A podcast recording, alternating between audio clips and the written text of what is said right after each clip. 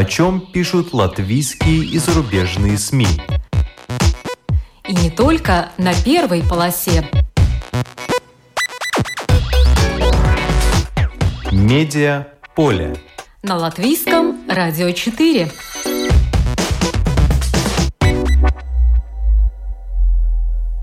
Операция «Фальшивые сертификаты».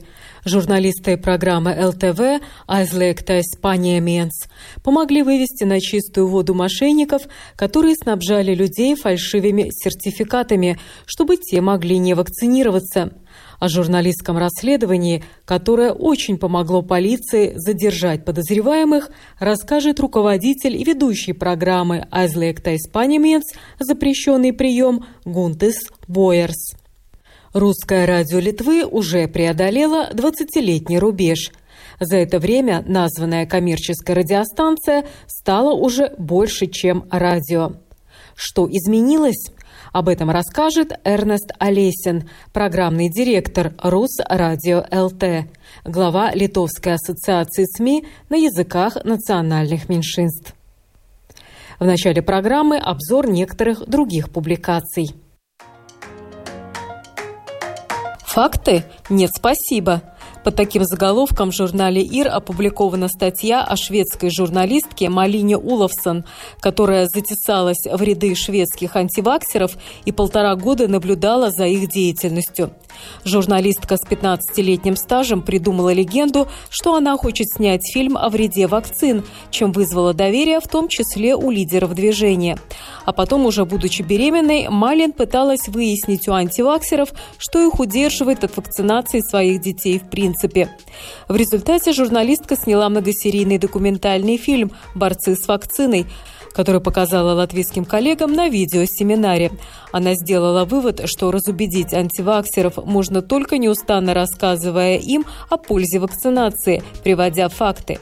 А еще в лечебных учреждениях визит к врачу настолько краткий и безличностный, что люди поэтому и ищут информацию не там, а в интернете. Как не стать рабом телефона?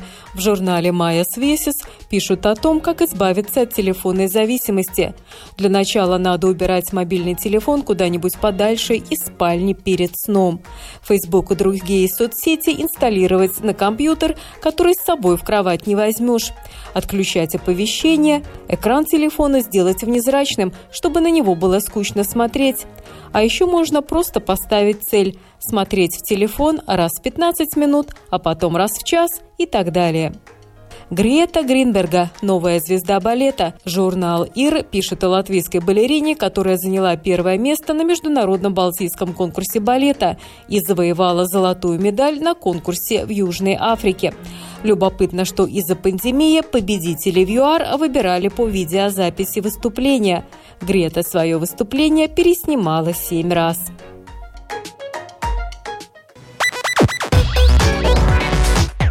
Медиа поле. На латвийском радио 4.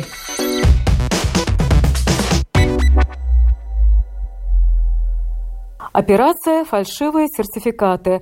Журналисты программы ЛТВ «Айзлекта Испания Менс» помогли вывести на чистую воду мошенников, которые снабжали людей фальшивыми сертификатами, чтобы те могли не вакцинироваться. Вышли на след тех, кто просто обещал, брал деньги, но ничего не делал, а также выявили лазейку получения сертификата при помощи чужой слюны. На реализацию проекта потрачено много сил, но результат этого стоил. Первая серия уже вышла в эфир. Как оказалось, она будет и последней. Руководитель и ведущий программы Гунтес Бойерс сегодня гость нашей программы, который расскажет нам подробности об этом проекте. Здравствуйте, Гунтес. Здравствуйте, здравствуйте. Как вы решили взяться за столь сложный проект? Я думаю, что все журналисты Латвии хотели это сделать. Нам просто удалось, э, потому что, ну, я думаю, что это довольно э, большая проблема ну, в процессе вакцинации. Вернее, в этом случае не вакцинации. Так что, да.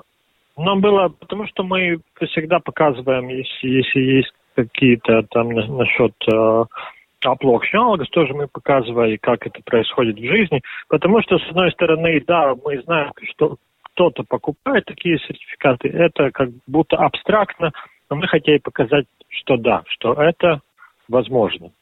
Я знаю, что журналист Даниил Смирнов э, с ЛТВ-7 и его команда э, тоже пытались реализовать такой проект. Э, но потом, я так понимаю, что латвийское телевидение решило, что этим должны заняться вы. Это было так или вы действовали параллельно?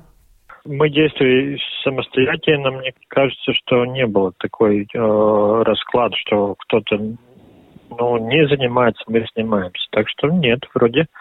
А, я знаю, что многие журналисты хотели, но вот насчет... А, я знаю, что а, ну, источники вначале искали многие в Телеграме. Это у нас такая новая соцсеть, которая типа может там есть такие предложения покупать сертификаты.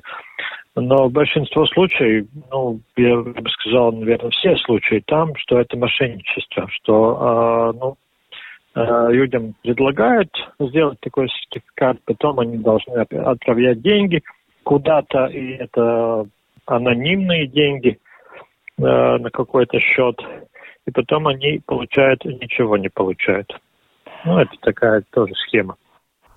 Да, я должна сказать, что Даниил э, Смирнов как раз-таки э, пытался начать этот э, проект именно с Телеграма. Почему я об этом знаю? Э, потому что я сама была э, приглашена в качестве добровольца, так сказать, подсадной утки и вступила в переписку. И что меня насторожило, что, как мне показалось, я спалилась уже буквально на э, первых там пяти, э, наверное, своих текстах. И мне кажется, что если сидел бы на второй стороне какой-то профессионал, канал, он сразу бы понял, что что-то здесь нечисто, наверное, на него ведется охота, но это не смутило человека, который вел со мной переписку.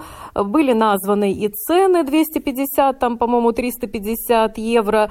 Потом, когда этот проект заглох, я еще получала предложение, но там уже фигурировала совсем другая сумма, по-моему, 450-500 евро. Но, как вы сказали, тоже было ощущение, что это мошенничество, потому что никто не мог дать никаких никаких гарантий. Я пыталась выйти на э, встречу очную. Я пыталась, э, чтобы мне предоставили какие-то гарантии. Говорили, нет, вы перечисляете деньги на какую-то систему, о которой я первый раз э, слышала вообще в своей жизни, признаюсь. Такая, да. Да. И что это, кстати, за система? Может быть, вы расскажете, если вы знаете о ней больше. А, ну, системы там э, довольно многие такие, э, в эти времена такие системы. Э, ты идешь э, в этот в Нарвесен, покупаешь такую карточку, перечисляешь деньги, там не имя, фамилия, там просто 16-значный э, цифровой код. И тот, кому ты, ты ну, типа нет имени, есть цифровой код, и тот, который получает, он знает этот код и получает. Ну, там нем, немножко сложнее, но, в принципе, система та, и это нас э, настораживало, что да, когда мы начинаем там э, уже спрашивать э, в этом телеграмме конкретные имена, конкретные гарантии, а, какой счет, если вот этот счет а, мы а, заполучаем этот анонимный, то нет, мы, мы этим занимаемся, потому что, да, там 90% мошенничества. Потому что основная схема не так происходит при покупке сертификатов. Там ну, другая, и она, да, там может вестись какая-то переписка через Telegram, но все же это люди, которые этим занимаются, они ну, чужих, ну, скажем так, очень чужих не берут. Да, там нужно уже какие-то ну, рекомендации, скажем так, что на этого человека, который хочет покупать этот сертификат, на него можно положиться. Но это совсем, ну, ну, дольше, труднее, нежели там надеяться на Телеграм просто. А вот эти каналы, на которые вы вышли, это вы нашли их самостоятельно или вам какую-то наводку все-таки дала полиция? Не, мы в этом участвуем. Мы э, саму операцию проводили уже с, э, с полицией, но все эти контакты мы достали сами. Мы над этим работаем, мы знаем, знаем каких-то людей, мы потом думаем, как им подойти, ну, чтобы они нам верили. Да, это сложно, ну, это как это происходит, не могу в деталях рассказать, но Ну да, мы знали уже. И потом, когда кто-то уже предложил, мы обращались в полицию, и они уже проводили э, эксперимент.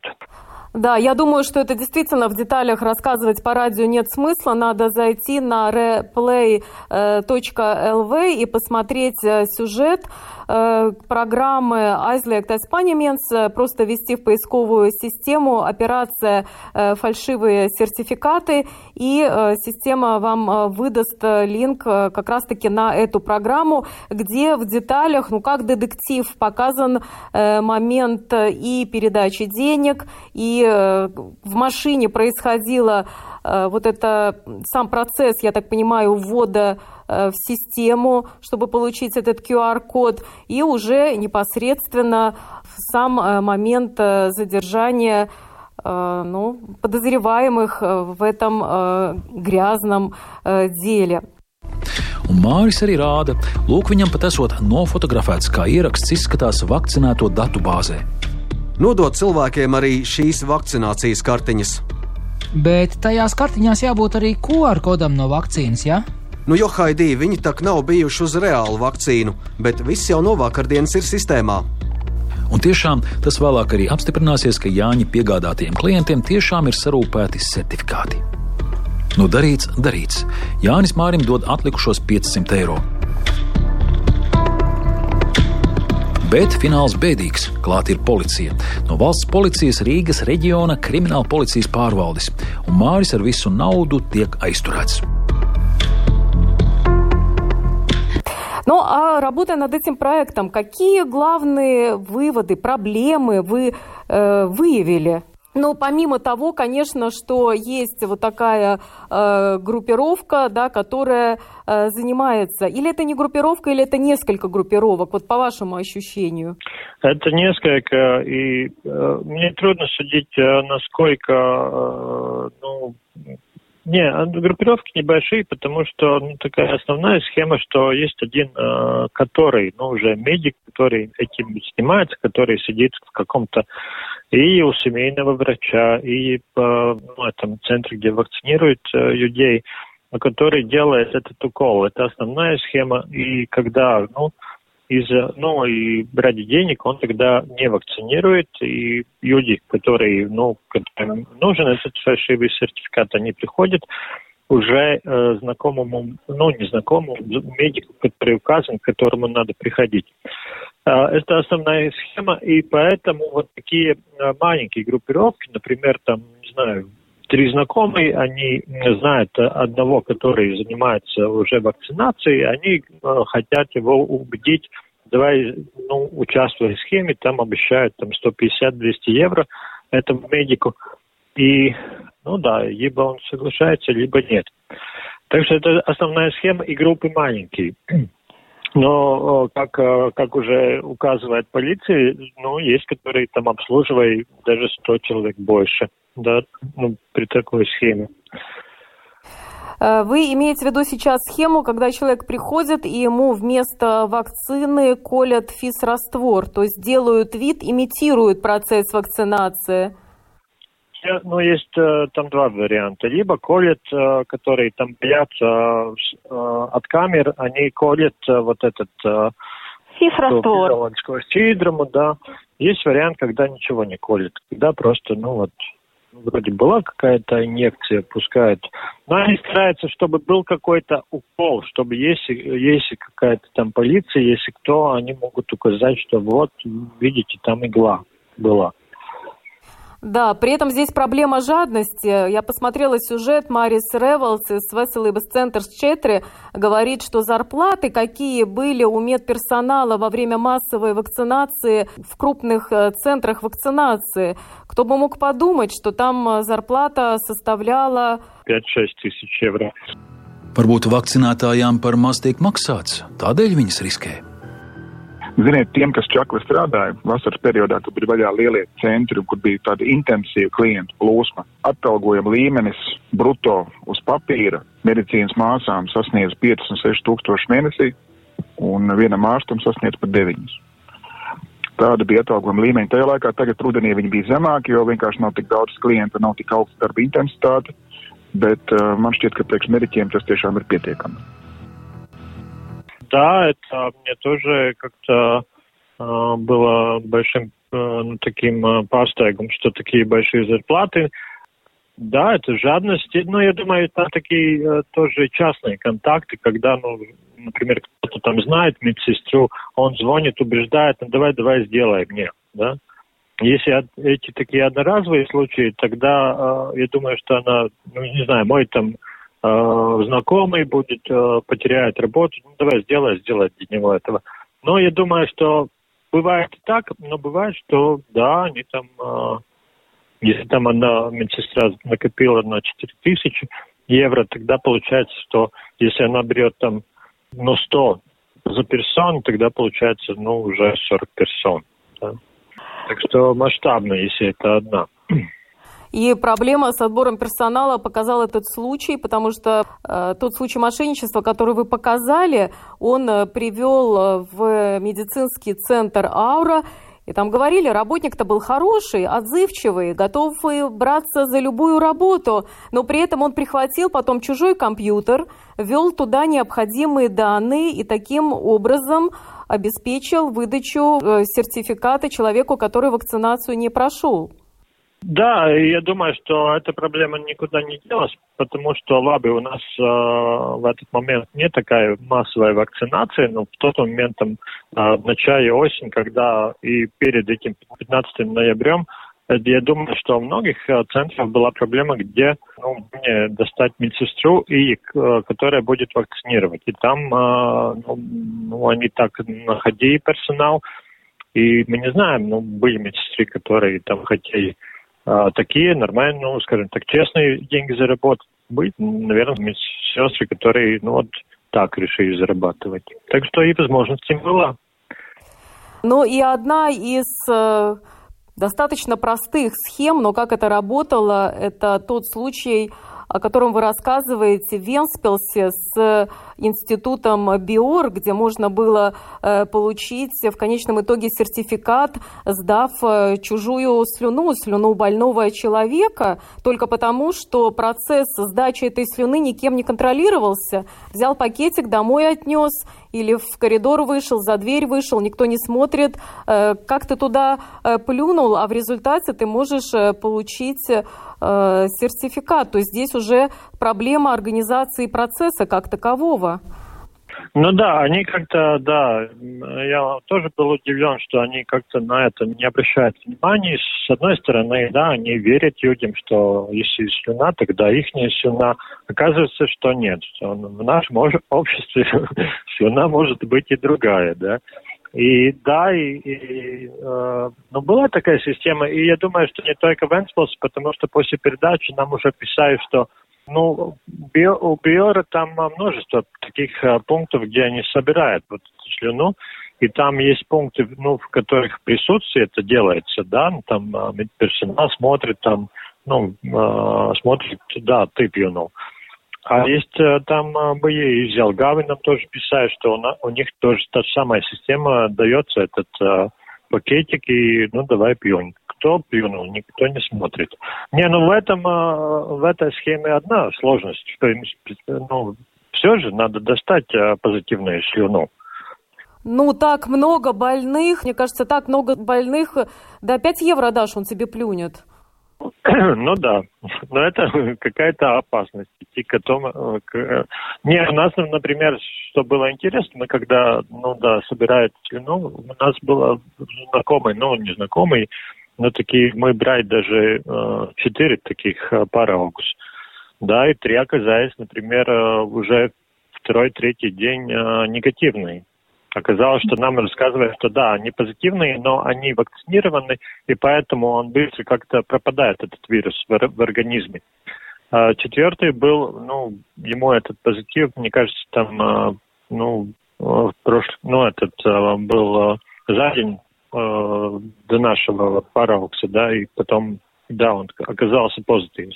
Но случай э, с Биором Венспилсе, насколько я поняла, помогла раскрыть бдительность э, семейных врачей, которые стали задумываться над тем, почему вдруг так много у них э, больных пошло, которые вакцинироваться не хотели и ничего не спрашивали ни про симптомы, ничего.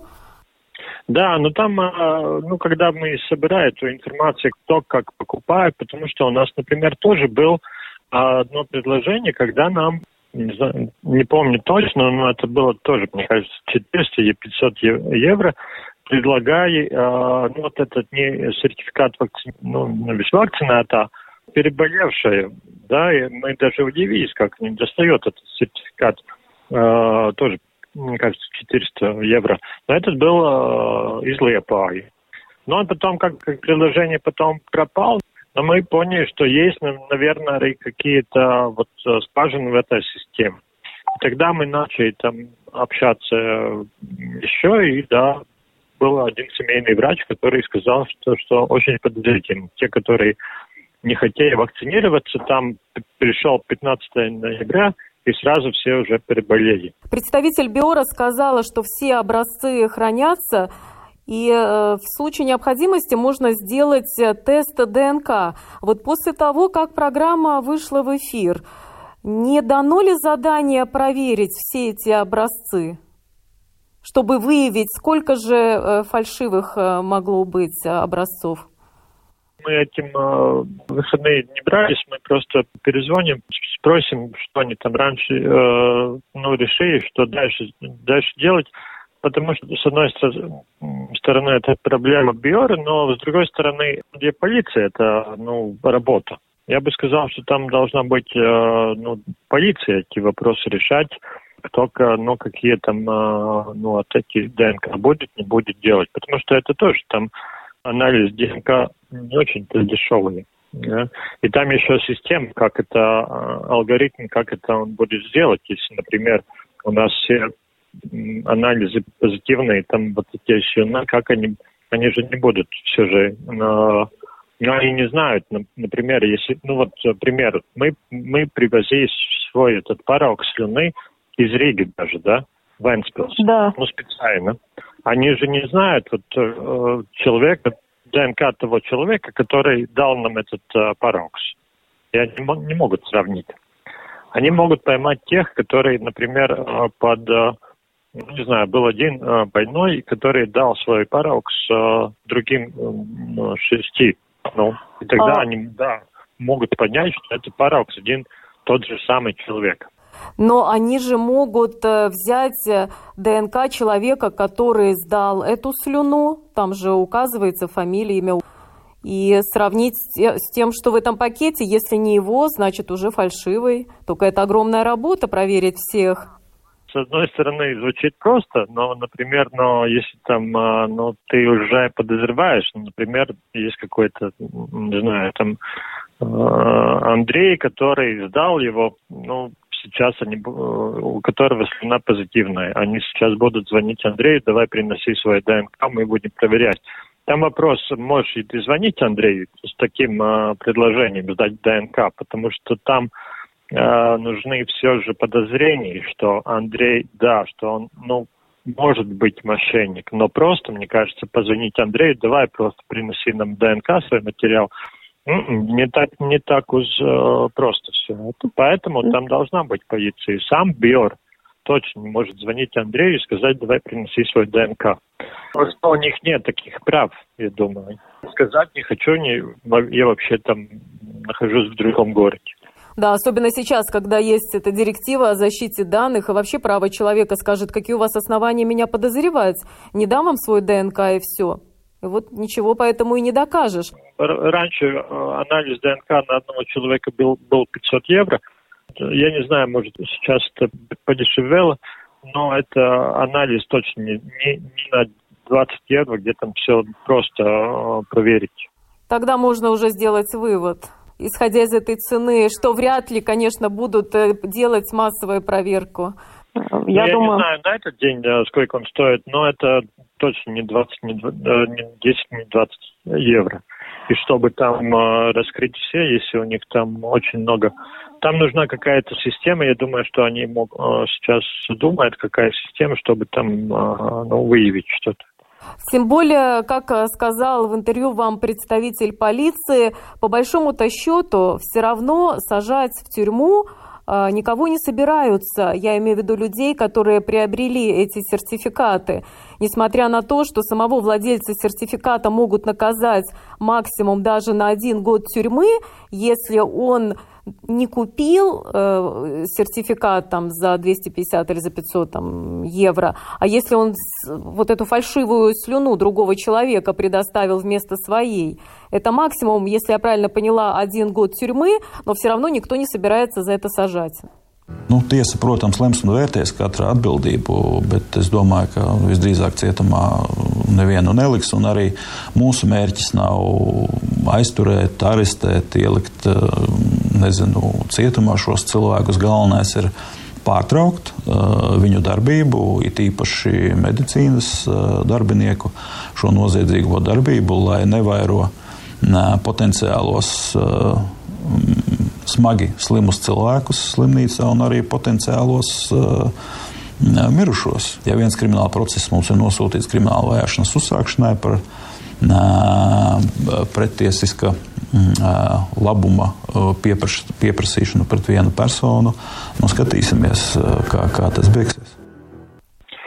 Ну, во-первых, это вопрос суда, Э, ну, это не полиции решать, э, какие там будут наказания и так далее. Конечно, криминальный кодекс э, предполагает, что это максимум ну, год в тюрьме, но там и, мне кажется, конфискации имущества тоже как этот вариант есть, там вариант какие-то ну, там общественная работа. Так что не, ну, по нынешней такой позиции суда, если ты не такой э, уголовник, э, который tu, там уже третий раз это делает, если ты очень, ну, скажем так, э, не очень опасен для общества, да, тогда нет, ну, сейчас мы э, не копим людей э, в тюрьмах, да, ну, это там особенная мера. Мы уже более, скажем так, западная страна в этом, в этом смысле. Но я думаю, что ну, это запись, э, что у меня было уголовное дело, то это тоже не очень приятно ну, для людей, которые этим э, занимаются. Но в вашей программе содержится э, призыв представителя госполиции к людям, чтобы они пришли, э, что называется, с повинной, покаялись, рассказали, что да, они в этом участвуют. Что может дать вот такое признание? Nu, что, что их это atbrīvos no atbildības. Что да, что они, если они сами приходят, тогда есть это учитывается, что да, они сами пришли, и тогда вот эта уголовная ответственность, да, они могут избавиться от этого. Если ты сам не пришел, если к тебе пришла полиция, тогда ну, такие уже скидки никто не, не дает людям. При этом они, с одной стороны, будут освобождены от уголовной ответственности, но с другой стороны, они лишатся этого сертификата, а значит, они уже могут быть уволены с работы. Здесь вот такая дилемма, потому что должно пройти какое-то время, чтобы получить новый сертификат. Да, но я думаю, я даже не сомневаюсь, что есть, например, люди, которые, например, сделают фальшивый сертификат, они потом э, думают, ну, я все хочу вакцинироваться. Это более, ну, скажем так, для моего э, здоровья более безопасно, нежели чем рисковать ну, там. И тогда в этой ситуации они же тоже, если у него уже есть фальшивый сертификат, и он не может вакцинироваться, потому что он придет в любой центр и ему скажут, да вы что, вы, вы уже на системе есть так что, так что это, это тоже помогает людям, которые хотят уже, передумали. Они могут пойти в полицию и сказать, да, извините, ну да, извините, сделал так. Наверное, полиция еще спросит, кто вам это сделал, почему, за сколько. Ну, конечно, полиция хочет, чтобы он сдал кого-то. Ну, скажем прямо, сдал. Это называется сотрудничество. Э, кстати, это хороший аргумент, что действительно ты же не можешь пойти потом получить прививку, если ты уже понял, что она все-таки нужна. Особенно э, после сюжетов по телевидению, как люди попадают в больницы с фальшивыми сертификатами, не получают вовремя необходимое лечение и в конечном итоге может быть даже летальный исход. Э, кстати, вот еще одна тема. Даци Жентони, руководитель легочного центра, она вам сказала, что очень важно, чтобы больным вводили вот эти коктейли антител, желательно до седьмого дня болезни. А если они видят, что человек привит, то они могут ему и не вводить этот коктейль антител и упустить вот этот срок. Ну, не только этот коктейль, там, как я понимаю, если ты привит, тогда, э, ну, и попадаешь в больницу, все же на тебя обращают меньше внимания, потому что они рассчитывают, что если человек э, вакцинирован, тогда у него уже есть какие-то антитела, и что организм уже работает, ну, иммунная система организма. Если человек, ну, у него не было ни вакцины, ни он переболел, тогда врачи обращают э, более ну, такое внимание на этого человека.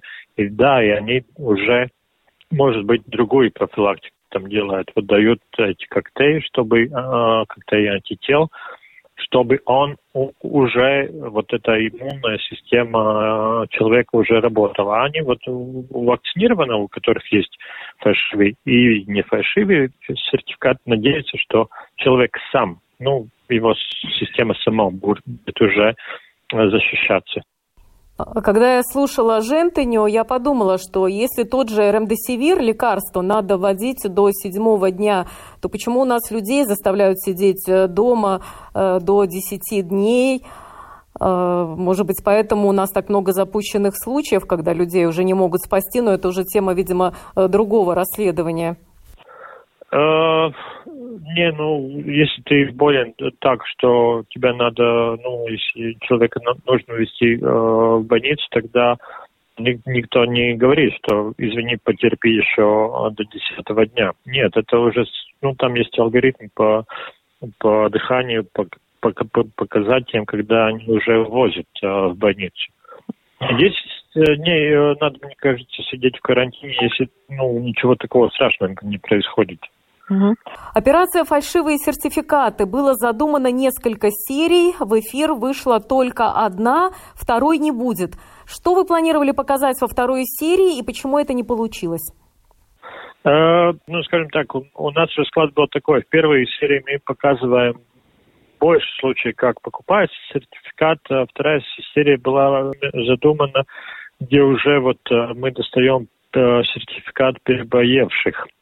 Просто у нас э, случилось так, что у нас из трех случаев, где мы э, покупали, э, в двух случаях еще, еще полиция решила подождать, пособрать более информации и, ну, скажем так, попросить нас не разглашать все.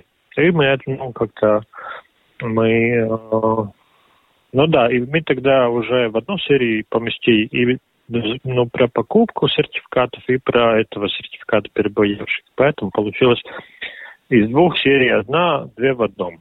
Всего возбуждено 39 уголовных дел, по ним проходят 456 лиц. Дело-то, в общем-то, не мелочное, и спасибо, что вы обратили внимание на э, эту тему.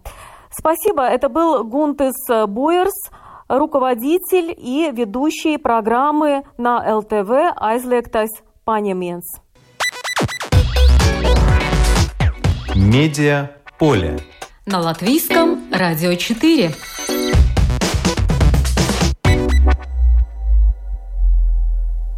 Русское радио Литвы уже преодолело 20-летний рубеж. За это время названная коммерческая радиостанция стала уже больше, чем радио. Об этом рассказал Эрнест Олесин, программный директор Рус Радио ЛТ, глава Литовской ассоциации СМИ на языках нацменьшинств. Он принял участие в онлайн-встрече балтийских СМИ в рамках проекта Baltic Independent Media. Эта радиостанция наращивает аудиторию в условиях непростой геополитической ситуации с учетом того, что происходит на границе с Беларусью и с Украиной. То, что происходит, не может остаться вне поля зрения радиостанции, вещающей на русском в Литве мы сами по себе э, больше, чем радио, потому что мы люди разные, разных национальностей, разного вероисповедания, разных убеждений. Нас все время безумно дергает происходящее. Литва действительно очень серьезно сейчас столкнулась с геополитической ситуацией. То есть я каждую конференцию, там, пять лет говорю, все близко-близко с украинских событий. Ну, ребята, теперь это 40 километров. Теперь уже эти мигранты живут у нас в городе. Это уже не где-то. И такого количества людей другой расы, вероисповедания эта страна не видела. И э, мы можем говорить что угодно, но до добродетели у нас еще далеко внутренне. Мы друг к другу не очень хорошо относимся. Что же говорить, если человек как-то... И при всех гомофобных проблемах, так еще и вот такая этническая, она, конечно. Но нам это помогло, на самом деле, между собой в редакции переосмыслить и всегда оставить то, на чем сходятся все. Это и есть наш контент. Эрнест Олесин рассказал, что, учитывая потребность аудитории, в том числе мигрантов из соседних стран, в информации на русском языке, его радиостанция продолжает переводить новости из правительства Литвы, несмотря на то, что радиостанция коммерческая, и она не получала от правительства Литвы на эти цели какого-то заказа. Главное для команды радио – интересы слушателей, говорит Эрнест. А, первое, что в чем наша уникальность сохраняется на рынке, мы до сих пор переводим решение правительства, мы называем это на человеческий язык. Я более того скажу, до 1 апреля 2021 года мы были единственные, кто моментально переводил решение правительства, после чего правительство даже обращалось к нам, мы переводили, они на сайте себе размещали, потом они объявили конкурс, выделили 70 тысяч евро на перевод на русский язык, но, в общем, перевод бывает через 4 дня. То есть лучше бы они нам дали, но нам никто ничего не дал. Мы плюнули на это и начали переводить дальше другие новости, самоуправления, региональные новости, потому что нам интересно не только э, знать, там, мы очень любим Висагинос, очень любим Клайпеду, и для нас это такие основные русскоязычные места, или Вильнюсский район, Шевченинский, где сейчас на границе происходит вся эта беда. Но есть очень много интересных мест. Это как этот пандемический период внутренний туризм развивает, это стало людям актуально, куда пойти с семьей, и это потребляется. Мы тоже начали понимать, что чем проще подаешь информацию, чем меньше слов, тем это эффективнее на самом деле воспринимается людьми. И э, все новости превратились в 10-секундные истории. Когда мы начали делать публикации, мы поняли, что и тут должно быть то же самое, потому что мы не можем работать как аналитический портал, столько перевести мы не можем, столько купить исходников не можем, можем, но заинтересовать человека, у тебя есть эта минута, и ты можешь за эту минуту это сделать. Это дало фантастический результат с точки зрения охвата. Именно краткие по форме новости люди стали больше читать. Их размещают на сайте Русрадио ЛТ и на других платформах радиостанций в социальных сетях. Например, в Телеграме в эти дни они пишут о том, что 63% жителей Литвы выступает против открытия рынка труда для мигрантов что половина жителей Литвы высказалась за то, чтобы памятники советской эпохи оставались на своих местах. О том, что в марте будущего года в Литве состоится забастовка водителей общественного транспорта. А с 1 января в автомобильных аптечках литовцев должны быть и лед, и жгут-турникет, и одноразовая маска. О формате новостей Эрнест Олесин шли еще месяца три назад. Наш основной удар на сайте это была новостная лента, но и ей мы нашли абсолютно другую форму, э, совместив это с работой в, э, в телеграм-канале Русрадио ЛТ где новости подаются не то чтобы одна строчка, как и в сторис, но в них есть э, визуализация, в них есть главные акценты, есть абзац 2 максимум, и все на сайте теперь это выглядит как дайджест новостной, потому что мы не забываем о том, что мы радио, а радио это развлечение. И сколько бы мы ни пытались уходить именно в новостной портал, нам там как бы и делать нечего, не было нашей целью, но для людей основное это слушать музыку, потреблять новости. Объем развлекательной информации, который сейчас доминирует, он, ну, опять-таки показывает, что тяжелое время тяжелая информация воспринимается очень тяжело, и значит, много раз слово тяжело, но все-таки люди э, хотят получить передышку. Мы, мы для этого работали 20, э, уже первый год работаем, и мы вроде бы получается эту передышку показать. Во время пандемии русское радио Литвы было вынуждено искать новые формы, выход на новые платформы. Стали развиваться в цифровой среде. Не обошлось без проб и ошибок, но постепенно радиостанция обрела полноценное лицо в интернете, в том числе в социальных сетях. Мы были вынуждены просто стать больше, чем радио, и вынуждены стать больше, чем русское радио в Литве, потому что Это полезно вообще для демократии. И на фоне ужаса, связанного с миграцией, и с геополитикой, и с, вообще с отношением ко всему, что русскоязычные в стране как никогда вовремя все это произошло, потому что большое количество мигрантов в стране русскоязычных э, и, и не русскоязычных, но не русскоязычных не пускают так жить в нашей стране. Поэтому мы стали источником информации в пандемию, стали источником информации для мигрантов и стали источником информации для многих э, людей. Ну, ковид нас не то, что не убил, он нас немножечко поучил жить иначе, я так скажу. Поэтому и сделал нас сильнее. Мы столкнулись сразу с большой проблемой, с такой же, как во всей Прибалтике, как во всей Европе, что какое-то количество людей восприняло любое информирование о ковиде как какое-то нарушение их личных прав. Но эта тенденция, она такая всем известная. Э, финансовые потери без помощи доноров, наверное, мы бы тогда не встали бы э, и не продолжили бы э, разрываться. Но мы смогли просто действительно эту паузу использовать на развитие нашу цифровую сторону, как бы начали ее сильно раз, развивать, и каждый день познавали что-то новое думали, что все очень просто. Нам казалось, сейчас возьмем все, что мы делаем в эфире, положим в это в интернет, все это будет работать. Потом мы подумали, нет, это не работает, и давайте мы положим все в интернет и попробуем это использовать в эфир. Оказалось тоже, а нет, не совсем так. А, весь рынок радийной Литвы примерно на 15-20 пунктов терял слушаемость э, в среднем э, за последние полтора года. А, соответственно, это не могло не отразиться на доходах рекламы. Самая большая проблема с доходами рекламы у большинства было то, что в Литве был действительно настоящих два карантина, во время которых вообще не работали торговые большие магазины, кроме продуктовых. И то есть э, эта пауза в работе бизнеса очень сильно сказалась на доходах и не могла позволить ничего даже думать. Надо было сохранить людей, надо было сохранить аудиторию. И мы нашли эту аудиторию, потому что вся та потеря просто рьяно выстрелила охватами в Фейсбуке, Инстаграме, ну и позже уже совсем, совсем даже недавно мы а, активировали телеграм-канал, что позволило на самом деле нам задуматься о том, что раз эта аудитория существует, не вся она между собой пересекается, возможно, это поможет нам быстро восстановиться. И на самом деле это и случилось. Мы э, первое, чем занялись после того, как еще не было таких плохих отношений с Китаем. Э, у нас уже хакали в Литве, мы полностью изменили э, структуру техническую нашего сайта, и вместо сайта визитки, действительно, на котором было только две функции, это плеер и поиск песни, ну и свяжитесь с нами. В принципе, иногда какие-то проекты, появился полноценный портал. Facebook, Instagram, Telegram э, полностью стали работать на своей аудитории.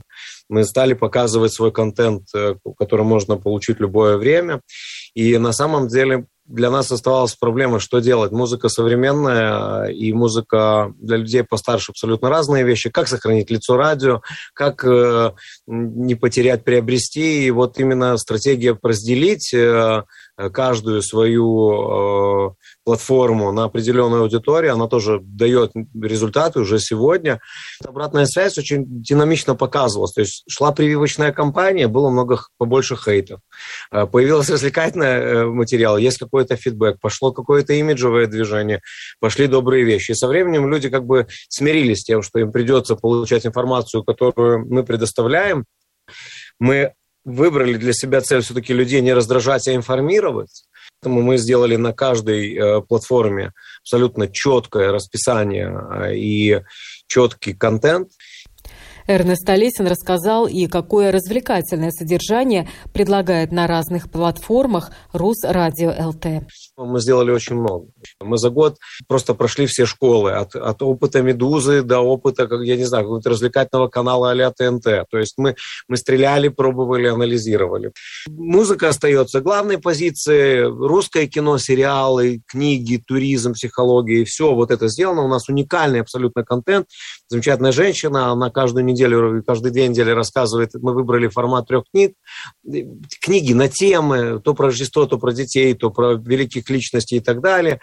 Туризм, уникальный материал из двух частей, он тоже один делает наша коллега, она рассказывает об этих интересных местах. Мы познакомились с фотографом, который и так ведет свой блог, просто используем его фотографии, вместе с ним сотрудничаем. Начали работать с интермедией, потому что э, так мы смогли легализовать контент и все-таки больше давать информации о звездах шоу-бизнеса. Авторские материалы моего коллеги, друга Гинтереса про кино, он смотрит кино, он их рейтингует, абсолютно четко смотрит все платформы, подписан на премьер, на ТНТ, он знает первое. Все это лучше, чем любая рецензия из интернета, плюс даты премьер, которые в Литве и в России, ну и в Латвии, они, они разнятся между собой, поэтому мы первые. Это был Эрнест Олесин, программный директор Русрадио ЛТ, глава Литовской ассоциации СМИ на языках нацменьшинств, который также вынашивает мечту объединить в ассоциацию все СМИ на языках нацменьшинств в Балтии. Программу подготовила и провела Марина Ковалева. Спасибо за внимание. Медиа поле. На латвийском радио 4.